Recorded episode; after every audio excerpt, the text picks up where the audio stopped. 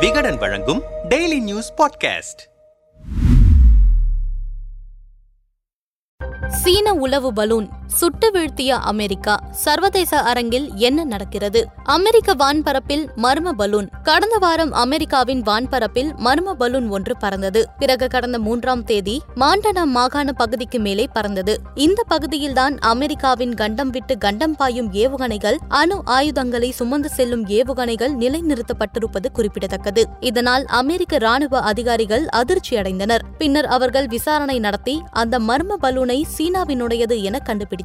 மேலும் அவர்கள் சீனா எங்கள் நாட்டை உளவு பார்க்க இந்த பலூனை அனுப்பி இருக்கிறது என்று குற்றம் சாட்டினர். முதலில் இதை மறுத்து வந்த சீனா பிறகு தங்களுடையதுதான் என ஒப்புக்கொண்டது. இது தொடர்பாக அந்த நாடு வானில் பறந்த பலூன் எங்களுடையதுதான். வானிலை ஆய்வுக்காக பறக்கவிடப்பட்ட பலூன் காற்றின் வேகம் மாறுபடுதல் காரணமாக திசை மாறி அமெரிக்காவுக்கு சென்றுவிட்டது என்று தெரிவித்திருக்கிறது. ஆனால் இந்த விளக்கத்தை ஏற்க அமெரிக்கா மறுத்துவிட்டது. மேலும் இந்த விவகாரத்திற்கு தனது கடும் கண்டனத்தை பதிவு செய்திருந்தது. தகுந்த பதிலடி கொடுப்போம். இதற்கிடையில் அதிபர் ஜோ பைடன் உத்தரவின்படி நேற்று சீன உளவு பலூனை அமெரிக்கா சுட்டு வீழ்த்தியது. இதில் சிதறிய பலூன் அமெரிக்காவின் கரோலினா பீச் நகரம் அருகே கடல் பகுதியில் விழுந்தது. சீன வெளியுறவுத்துறை கூறும்போது சர்வதேச விதிகளை மீறி அமெரிக்கா செயல்பட்டிருக்கிறது. வானிலை ஆராய்ச்சிக்கான எங்களது பலூனை சுட்டு வீழ்த்தியது சட்டவிரோதம். இதற்கு தகுந்த பதிலடி கொடுப்போம் என்று எச்சரிக்கை விடுத்திருக்கிறது. இந்த விவகாரம் சர்வதேச அரசியலில் புதிய பரபரப்பை தொற்றிக்கொள்ள செய்திருக்கிறது. இது தொடர்பாக அமெரிக்க விமானப்படை வட்டாரங்கள் பயணிகள் சரக்கு விமானங்கள்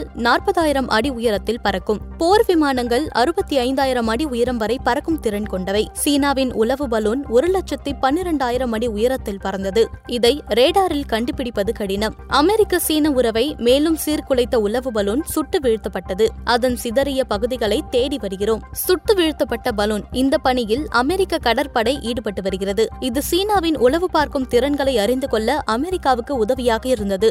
அலாஸ்காவுக்கு அருகில் அமெரிக்க வான்வெளிக்குள் நுழைந்த ஒரு வாரத்திற்கு பிறகு சனிக்கிழமையன்று ஒரு அமெரிக்க விமானப்படை போர் விமானம் தென் கரோலினா கடற்கரையில் பலூனை சுட்டு வீழ்த்தியது என்றனர். இது குறித்து கருத்து தெரிவித்திருக்கும் சர்வதேச அரசியல் நோக்கர்கள் இந்த விவகாரம் தொடர்பாக சீனா சர்வதேச விதிகளை மீறி அமெரிக்கா செயல்பட்டிருக்கிறது. வானிலை ஆராய்ச்சிக்கான எங்களது பலூனை சுட்டு வீழ்த்தியது சட்டவிரோதம். இதற்கு தகுந்த பதிலடி கொடுப்போம் என்று எச்சரிக்கை விடுத்திருக்கிறது. இருப்பினும் அடுத்த நடவடிக்கைகள் மோசமாக இல்லாத வகையில் அந்த நாடு பார்த்து கொள்ளும் என்றனர். பலவீனம் காட்டி வருகிறார். மேலும் குடியரசுக் கட்சியின் சட்ட ஆலோசகர்கள் அமெரிக்க அதிபர் ஜோ பைடன் பலூன் அமெரிக்காவின் மிதக்கும் போது அதை சுட்டு வீழ்த்துவதற்கு பல நாட்கள் காத்திருந்தார். அவர் சீனாவை நோக்கி பலவீனம் காட்டி வருகிறார். ஆரம்பத்தில் அமெரிக்க வான்வெளியில் நடந்த விதிமீறலை வெளிப்படுத்தாமல் இருக்க என்றார் என குற்றம் சாட்டினர். செனட் ஆயுத சேவை குழுவின் உறுப்பினரான குடியரசுக் கட்சியை சேர்ந்த டாம் காட்டன் இது சீன கம்யூனிஸ்டுகளுக்கு எதிராக ஆத்திரமூட்டும் அல்லது மோதலாக கருதப்படும் எந்த ஒரு நடவடிக்கையும் எடுக்க ஜனாதிபதியின் தயக்கத்தின் ஒரு பகுதியாகும் என்று கூறினார். பொதுமக்களை பாதுகாத்தது. இதுகுறித்து ஜனநாயக கட்சியினர் பலூன் அமெரிக்காவை கடக்கும் வரை அதை சுடுவதற்கு காத்திருக்க வேண்டும் என்ற பைடனின் முடிவு பூமியில் விழும் குப்பைகளிலிருந்து பொதுமக்களை பாதுகாத்தது. வெவ்வேறு அபாயங்கள் அனைத்தையும் சமன்படுத்தும் விதத்தில் இதை சமாளிக்க ஜனாதிபதி அழைப்பு விடுத்தார். அதுதான் நடந்தது. குடியரசுக் கட்சியின் விமர்சனம் அரசியல் நோக்கம் கொண்டது என்றார். பிரதிநிதிகள் சபையின் புலனாய்வு குழுவின் தலைவரான குடியரசுக் கட்சியின் மைக் டர்னர் அமெரிக்க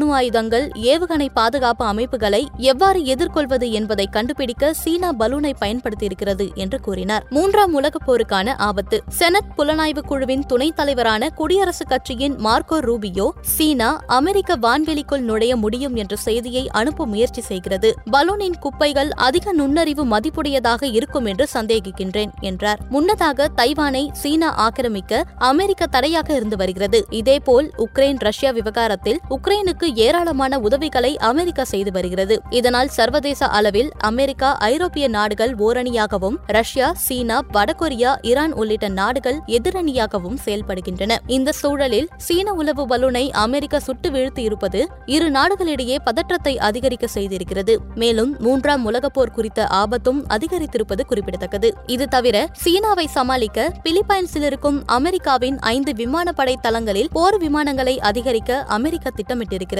அமெரிக்க வெளியுறவு அமைச்சர் அந்தோனி பிலிங்டன் கடந்த மூன்றாம் தேதி சீனாவுக்கு செல்ல திட்டமிட்டிருந்தார். சீன பலூன் விவகாரத்தால் அவர் தனது பயணத்தை ரத்து செய்திருப்பதும் குறிப்பிடத்தக்கது.